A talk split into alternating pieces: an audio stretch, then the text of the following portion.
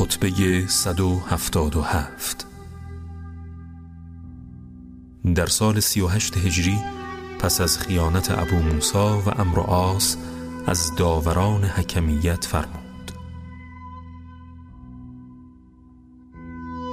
رأی جمعیت شما در سفین یکی شد که دو مرد را به داوری برگزینند و از آن دو پیمان گرفتیم که در برابر قرآن تسلیم باشند و از آن تجاوز نکنند و زبان آن دو با قرآن و قلبهایشان پیرو کتاب خدا باشد.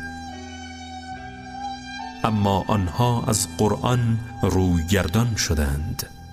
حق را آشکارا می دیدند و ترک گفتند که جور و ستم خواسته دلشان و کجی و انحراف در روش فکریشان بود.